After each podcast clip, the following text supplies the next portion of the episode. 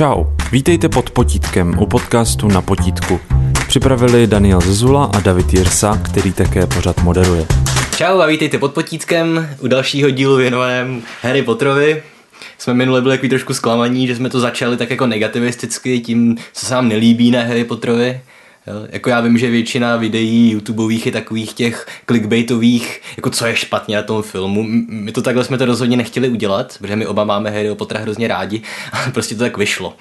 Takže dneska už se teda budeme věnovat tomu, co máme rádi na Harry Potterovi, co třeba aspoň podle mě jakožto literárního vědce Harryho Pottera posouvá na úroveň vysoké literatury a nejenom četby pro děti a spoustu dalších zajímavých věcí. Tak využiju toho, že tady mám opět angličtináře Dana a zeptám se úplně, abych jenom rozjel rozhovor. No. Proč si myslíš, že Harry Potter se stal takovým fenoménem? Tuším, že nejprodávanější kniha po Bibli v dějinách knižní kultury. Aha. To nevím. Jo, víš třeba příběh ohledně vydání té knížky? No, já akorát vím, že tam měla nějaký problémy soudní z nějakých těch, že vykradla nějaký jiný knížky. Jo, ale tohle není vůbec pravda ve skutečnosti. Ne? To se jenom nějaká ženská pokusila přiživit na slávě Harryho Pottera. Jo. Tam šlo o to, že ona kdysi v 80. letech napsala knížku, kde se hlavní hrdina, no ani tak to nebylo, ona si to hodně přebarvila, kde hlavní hrdina víceméně nosil brýle a měl rozčepířené vlasy. Aha. A to byla jediná podobnost s Harry Potterem. Dobře. A potom ty jména ona už si domýšlela. Aha. Takže tohle je vyloženě to. Ale já jsem měl na mysli to, že ona s tím prvním dílem Rowlingová obesílala asi 20 nakladatelství. Aha. A všichni je poslali do háje s tím, že tohle dneska nikdo nebude číst. Aha. Což je strašně vtipný. No to jo. Jo, že prostě to trošku jako uráží můj jakoby stav. Teď nemyslím stav, ale jako sociální pozici, jako znalce literatury, když najednou vidím, že prostě znalce literatury v Anglii, že jim protekla mezi prsty nejprodávanější knížka všech dob, jo. Tak se občas stane, jo. Tak jsem četl rozhovor s tou redaktorkou z toho nakladatelství, který nakonec to přijalo, a ta říkala právě, že jako přesvědčili Dursleyovi ty postavy. Že se jako dost smála nahlas u té věty, kde tam říká Petunie úplně na začátku, že se Dudley naučil 2 nový slova, že ne a ne. Aha. Takže tohle je taky docela zajímavý. Ale zpátky k tématu, jak je teda možný, že Harry Potter se stal takhle oblíbený? Jako asi první faktor je ten, že v současné době mezi mladýma čtenářima je fantazie asi nejpopulárnější žánr, ne? Já si myslím, že žánr určitě. Takže v první řadě žánr. A tady už můžeme teda rozvinout první moji poznámku, co se mi líbí na Harry Potterovi, je kombinování žánrů. Protože třeba v první řadě je samozřejmě fantazie. Jasně, ale ve druhé řadě třeba 3 je úplně ukázková detektivka. Se všema znakama detektivky. Jako ty dobrý detektivky. Jako když to přečteš, nečekáš, co se stane, ale potom, když to čteš zpětně, tak víš, že tam bylo dost indicí na to, abys to mohl jako rozluštit sám. Ano. Třeba ta Hermiona, že, o které jsme se bavili. No. A třeba to, že tam je prostě dost indicí na to, aby ty pochopil, že Lupin je vlkodlak. Že ty z toho můžeš vyčíst, že vždycky chybí, když je úplněk. Ty můžeš vidět, že on se nejvíc bojí měsíce, i když ona napíše, že to je křišťálová koule. A to neříká vypravěč, to si myslí Harry. Že se bojí křišťálové koule. Nebo to dokonce řekne ta Lavandula Brownová, že by jí zajímalo, proč se Lupin bojí zrovna křišťálových koulí.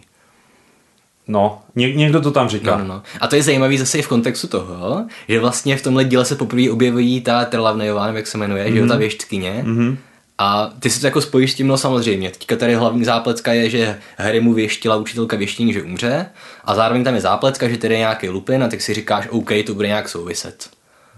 Ale ve skutečnosti ti jenom indikuje to, že on je vlkodlak. A samozřejmě symbolika jmen Lupin, že tam to z toho křičí přímo, že to jako vlk. Ještě, jak jsme mluvili o těch žánrech, tak já si myslím, že ten fikční svět, který ona vytvořila, tak je jako... Že to je tak populární, protože je relativně unikátní. Jakože ostatní fantasy tak se zabývají víc jako buď mytologickýma věcma, typ třeba Pána prstenů, to má jako... Že mají stvořený úplně vlastní historii celého světa. A nebo potom jako fantasy ve smyslu, je to fantasy, jako ty hrdinové, jako komiksový a takovýhle věci.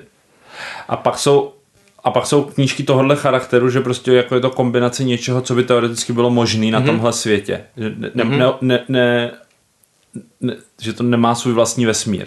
Ano, ano. Proto existuje dokonce v teorii fikčních světů, protože jsou speciální pojmenování, jako druhy fikčních světů, tohle je jeden z nich, kde se tě prolíná svět skutečný se světem.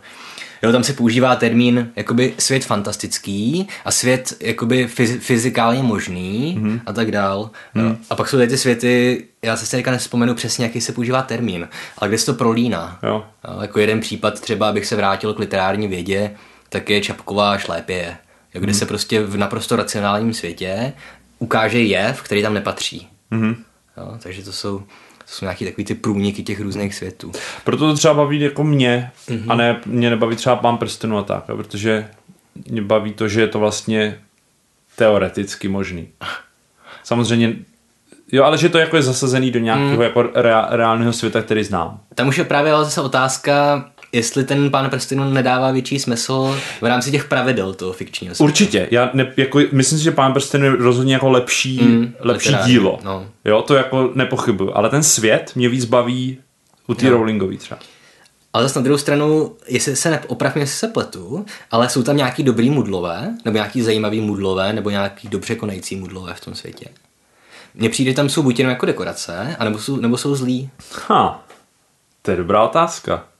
Nevím.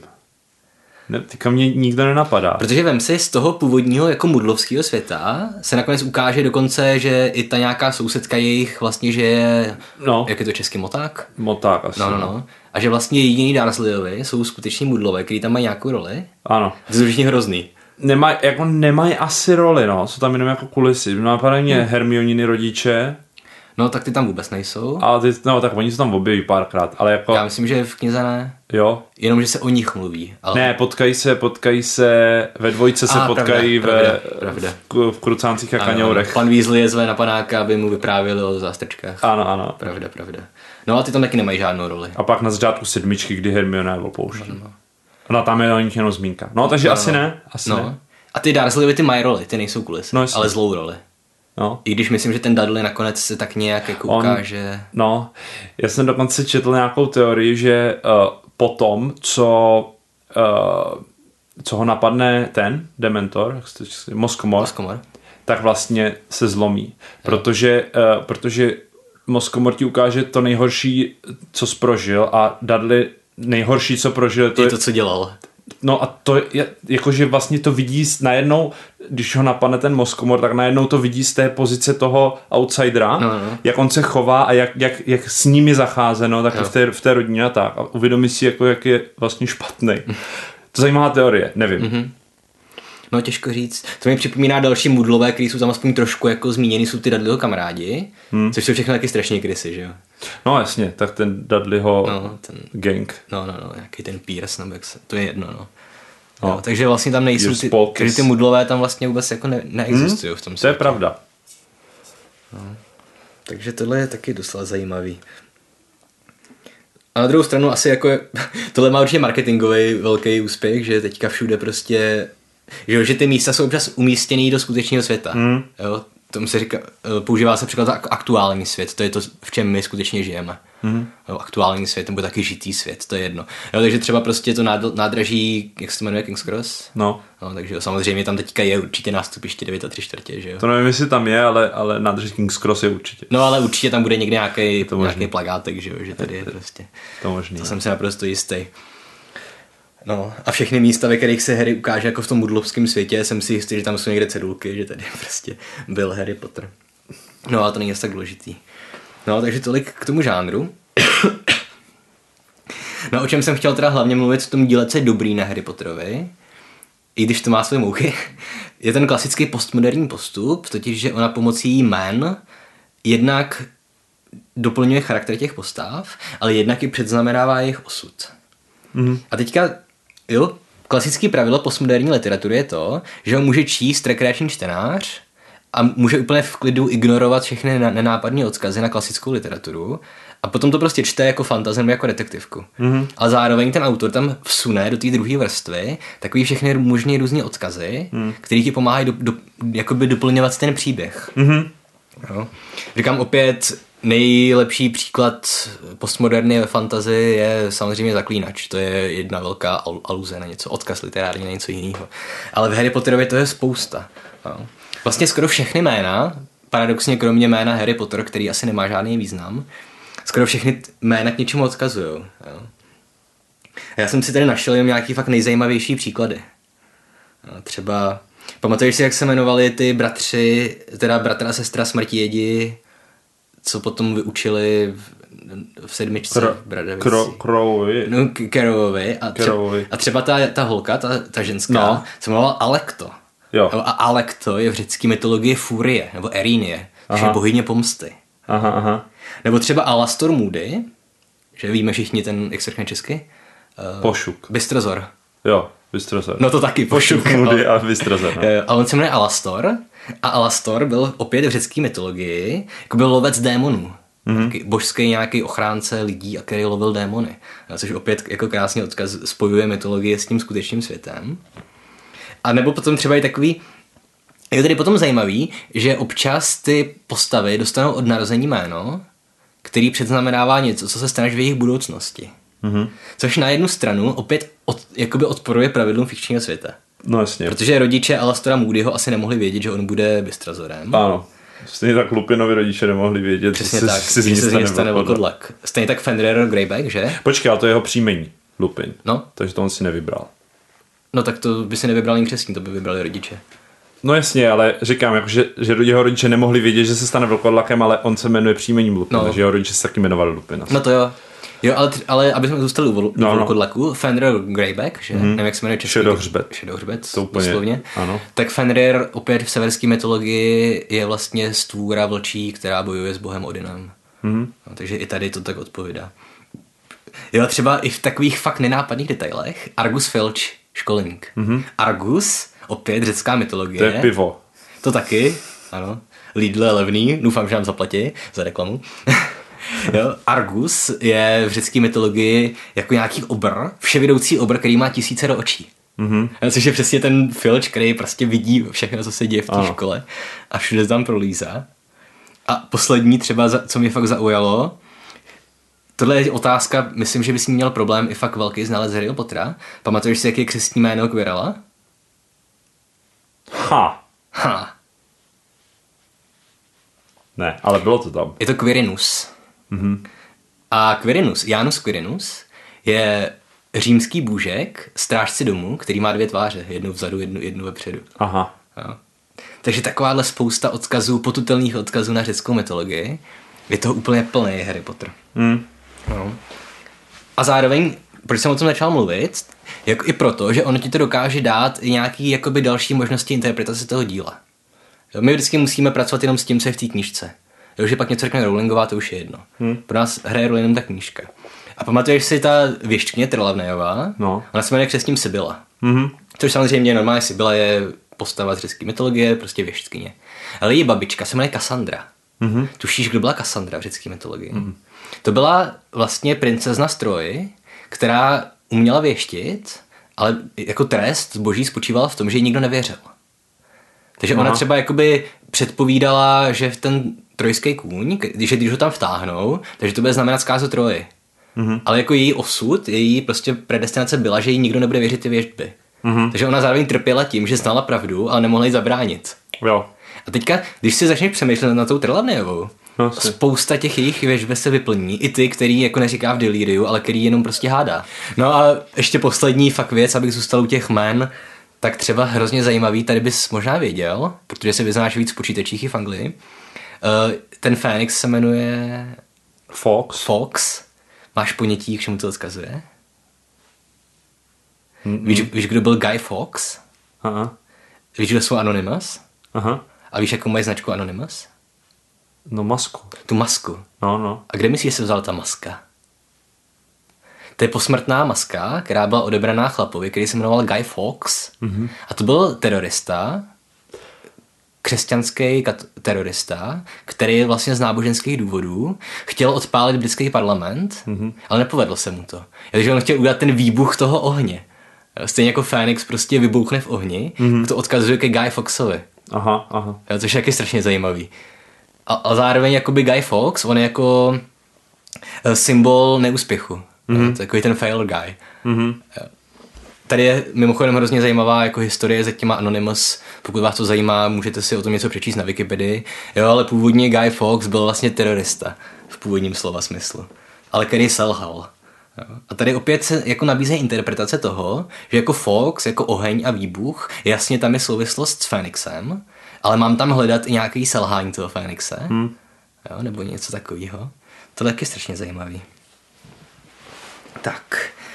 Takže tohle je jenom pár věcí, pak samozřejmě co se týče těch kladů, samozřejmě můžeme tam jmenovat relativně propracovanou psychologii postav, samozřejmě Severus Snape, to je myslím asi nejlepší, se asi shodneme, že to je nejlepší charakter z Harryho Pottera. Ne? Asi jo. Jako rozhodně nejpropracovanější postava. Mě ještě baví dost, nebo všichni ti v Fénixově řádu mají docela jako zajímavý, si myslím, i pozadí.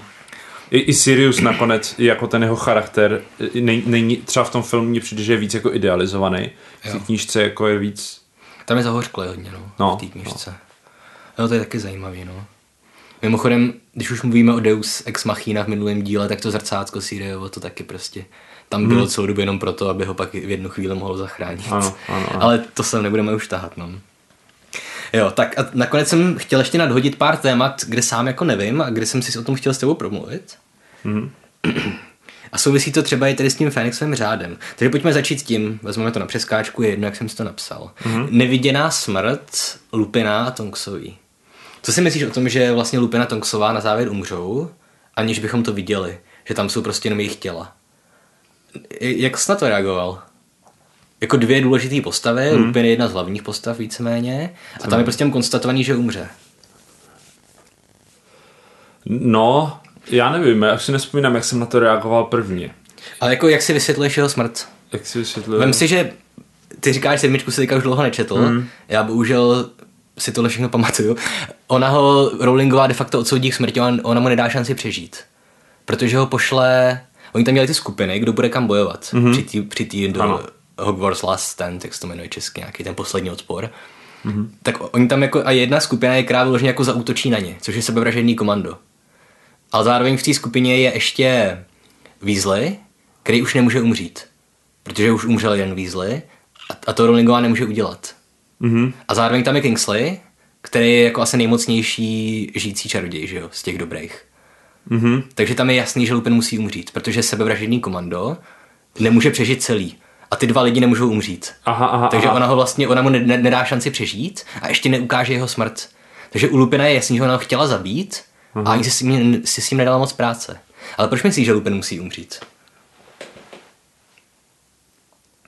Nevím, proč musím. Já si myslím, že proto, že ty máš příběh, jak se jmenovali, Měsíčník, Tichošlápek, Červíček a... 12terák.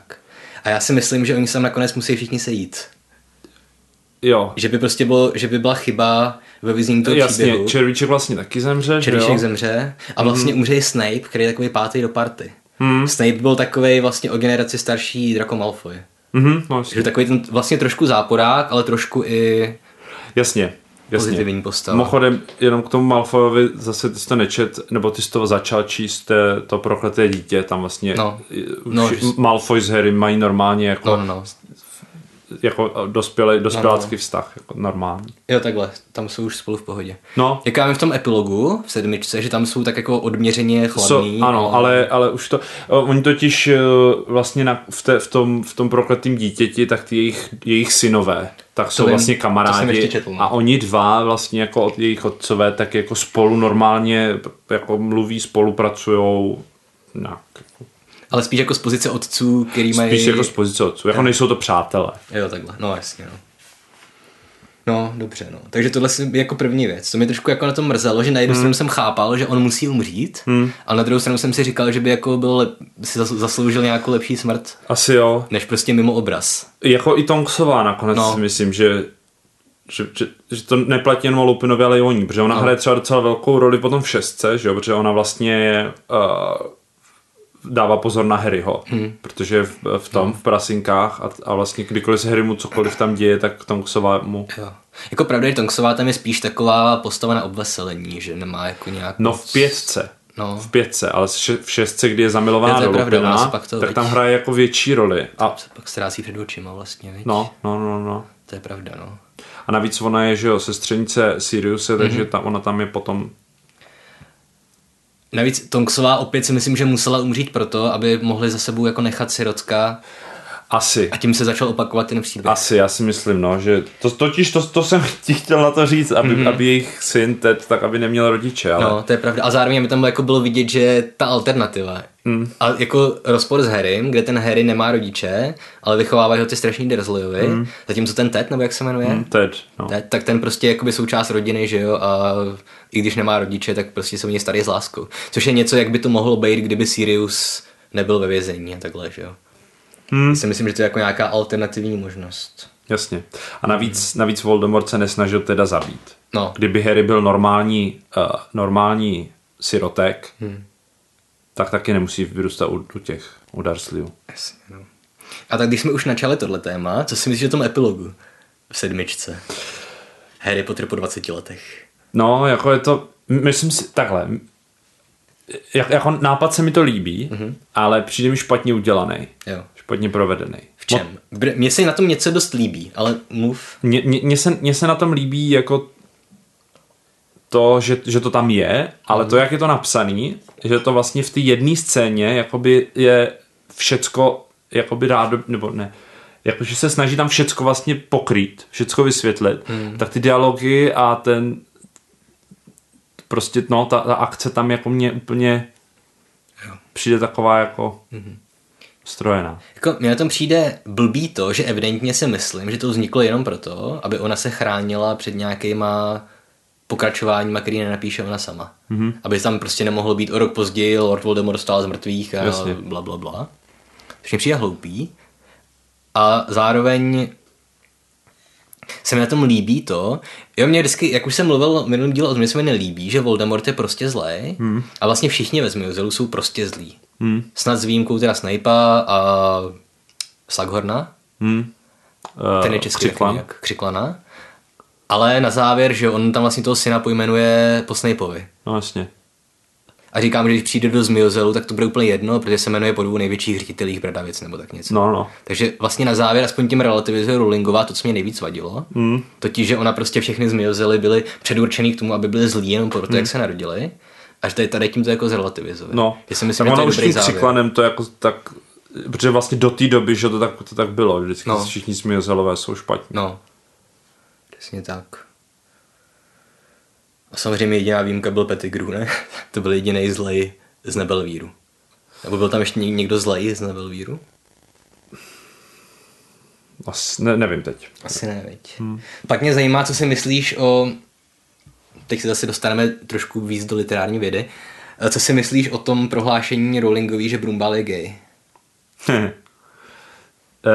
Myslím si, že jako, nebo takhle, co si myslím o tom prohlášení? Co si myslíš o tom, jaký to má podle tebe vliv na tu knížku, když to čteš teďka znova? Žádný. Jako, to nemá absolutně žádný vliv na takhle.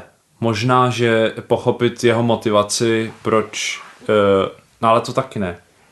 Ne, nehraje to žádnou roli. Přesně tak. Ale jako já si nemyslím, že je špatně, že to Rowlingová jako potom řekla. Respektive samozřejmě ta informace je naprosto irelevantní, ale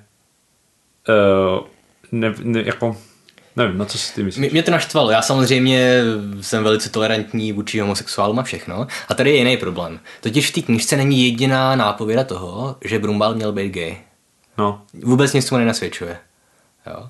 A teďka já nemám moc rád Milana Kunderu, ale on vždycky říká, když se ho ptají, jako aby vysvětlil něco ze svých románů, on říká, že nebude nic vysvětlovat, že dobrý spisovatel napsal román a tím to končí.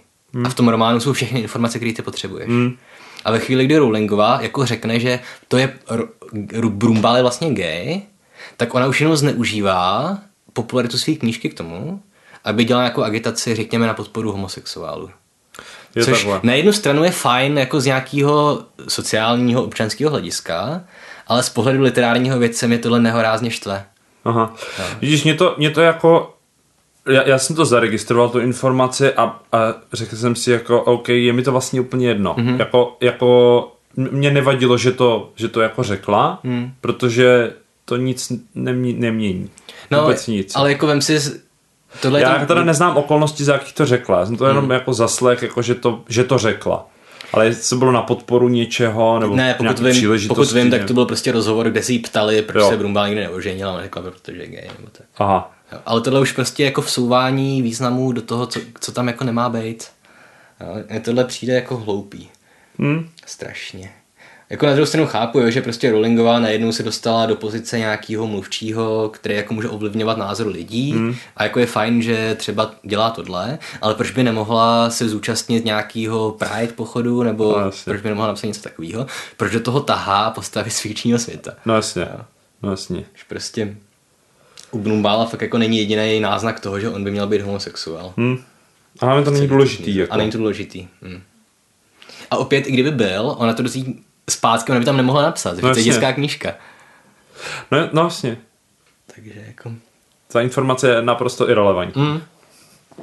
Ale zase na druhou stranu, pokud to bylo jako v rámci rozhovoru a ona jako ona věděla už nějakou dobu od začátku třeba, nebo co já vím, že je gay, ale prostě se rozhodla, že to tam jako nedá a oni se jí potom zeptali a ona na to odpověděla jako podle toho, jak ona si to představovala, ten příběh, akorát se to tam prostě nedostalo, protože proč?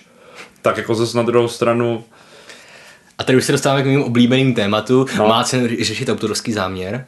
A já jsem na té straně barikády, která říká, že ne. No jistě. Takže ve chvíli, kdy to dílo mluví samo za sebe. No jistě, to jo, to je jasný. No. Dílo mluví samo za sebe. Mě strašně naštvalo, teďka už jdeme hodně out of topic, ale sleduješ příběh písně?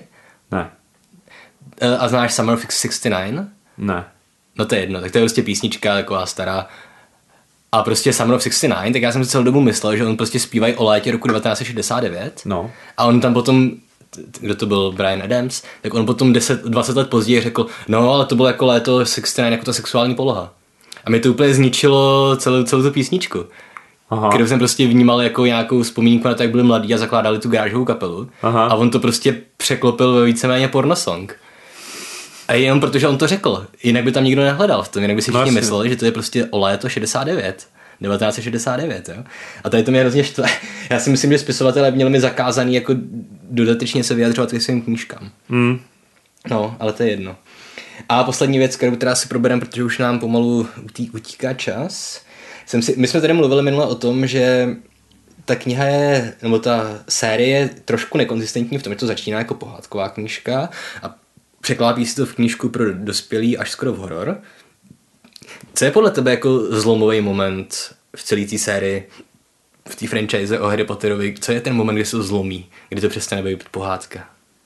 No já si myslím ve chvíli, kdy uteče Pettigrew. Ve chvíli, kdy se tam dostane vlastně, kdy on vlastně uteče proto, aby znovu, do té doby Voldemort jako se snaží přežívat, ale vlastně nehraje tam jako zas takovou roli. Ale ve chvíli, kdy se Červíček k němu vrátí, tak vlastně a dostává se ta postava Voldemorta do toho příběhu, tak to, a jako v podstatě asi v 5 nejvíc. Myslím si, že ta 4 ještě tak napomezí jako. Já si totiž myslím, jo, jako tam jde o to vidět i v pohádkách, i v dětských pohádkách se můžou dít špatné věci. No jasně. No jako je prostě to, že tamhle Quirrell má v hlavě Voldemorta a tak dál, ale já si myslím, že i do tohle spadá i to, že ho prostě tam zradí nějaký kamarád, ale jako 5 samozřejmě je hodně temná, ale zlomový moment podle mě jsou 2, nemůžu se rozhodnout. Buď si myslím, že jsou to Moskomorové, když se poprvé objeví, protože si myslím, že to té knižce najednou dává hodně hororový nádech. A tady zase mimochodem všechna čest Cuarónovi, nebo kdo to byl. Cuarón, no. Že v té trojce tam jako je fakt udělal brutální, že jo? Jo, jako ty filmy jsou výpravně naprosto geniální všechny. Jako. No a pak si samozřejmě myslím jako zásadní zlom, že je smrt Digoryho. V tom, že... Jo, vem si, Harryho rodiče umřou víceméně hrdinsky a je to jako součást příběhu. Tam to tam musí být, oběť rodičů, to je v pohádkách úplně normální. Umře tam ještě někdo mezi tím? Quirrell za na začátku 4 oni zavraždí toho Franka. Toho mudlu starýho. Jo. Dobře, ale ještě to je furt taková jako scénka... Ale máš pravdu, to už hodně předznamenává to, že prostě Voldemort... Že mu je to jedno. Že jim to jedno. No. Že to je taková jako smrt zbytečná. A mě přijde u toho Digoryho, že tam je to zajímavý v tom, že to je postava, která vlastně celý 4. díl na těch 560 stránkách se furt jako buduje, že jo. Mm-hmm. Potkáš a nejdřív je Harry nesnáší a pak si uvědomíš, no, že je to vlastně dobrý kluk a pak najednou prostě umře. Jo. Bezdůvodně. Ano.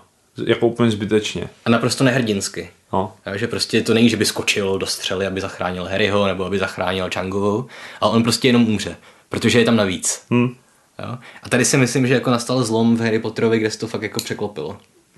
A jak říkáš, potom ta pětka, že tam už no, to nebere servítky. No, jako tady tohle je v podstatě spojený, že s tím že Červíček pomůže vlastně Voldemortovi jako nabít tělo znova. No. Jo, že vlastně Voldemort znova může vlastně dělat to, co dělal. To jo, ale to je furt ještě hodně pohádkový motiv. Jakože černokněžník, který prostě pomocí služebníka získá tělo, to je klasická součást morfologie pohádky. No, ale v tu chvíli se to začíná, to, co se tam děje v těch knížkách, tak začíná být jako temný. Znamená Moskomorové, no tak Moskomorové jsou předtím, a potom ta smrt zbytečná. No to jo, to máš pravdu určitě. Dobrý. No, jak jsem říkal, mohli bychom nad tím tady špekulovat hodiny a hodiny.